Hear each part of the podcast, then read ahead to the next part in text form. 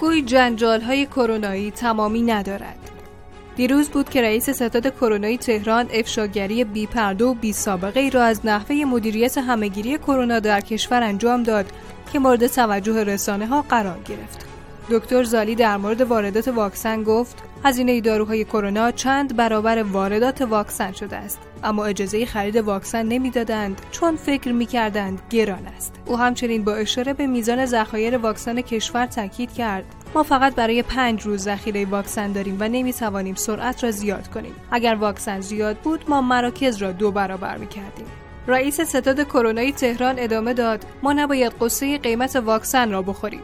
حتی باید دو برابر قیمت بخریم و مردم را واکسینه کنیم ما 720 میلیون یورو خرج رو امدسویر کردیم و این پول را باید خرج واکسن می‌کردیم چطور در تحریم حاضریم تجهیزات نفتی را تا سه برابر قیمت بخریم ولی در مورد واکسن این کار را نمی کنیم. مدتی نگذشت که محمد جواد ظریف وزیر امور خارجه کشورمان بلافاصله بین اظهارات واکنش نشان داد و با لحنی تهدیدآمیز گفت نگذارید از سکوت پشیمان شویم و بپرسیم اولین بار چه کسی در دولت بحث کرونا را مطرح کرد؟ چه پاسخی به او داده شد؟ کدام دستگاه پیشنهاد تمهید واردات واکسن از چین را در شهریور گذشته مطرح کرد؟ ظریف همچنین تصریح کرد چه کسانی گفتند مردم ما موش آزمایشگاهی نیستند؟ کدام وزیر واکسن اسپوتنیک را در سفرش از روسیه گرفت؟ چه کسانی به او حمله کردند و او سکوت کرد و کار را ادامه داد؟ نمکی وزیر بهداشت هم این زنجیره را ادامه داد و در اظهاراتی تاکید کرد. اگر برخی از تمهیدات ما نبود امروز باید شاهد مرگهای بالای 1200 تا 1300 نفر بودیم.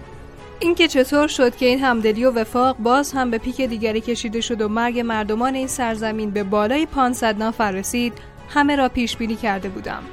در مورد واکسن گفتنی هایی دارد که اگر بگویم برخی مناسبات خدشدار می شود تاریخ قضاوت خواهد کرد. یک فعال رسانه‌ای در این باره نوشت امشب و در کلکل رسانه‌ای زالی و ظریف معلوم شد وزارت بهداشت و وزارت خارجه دولت روحانی با هم دعوا داشتند ولی چوبش را مردم خوردند. فقط سوال اینجا است که نقش روحانی به عنوان رئیس دولت و مدیر بالادست این دو وزارتخانه چیزی بیشتر از هویج بوده که کار به اینجا رسیده کاربر دیگری در این باره تصریح کرد رئیس اتاق بازرگانی در توییتی نوشته وزارت بهداشت مانع واردات 6 میلیون دوز واکسن در فروردین شد. زالی هم که از نخریدن واکسن به بهانه گران بودن برای ما گفته.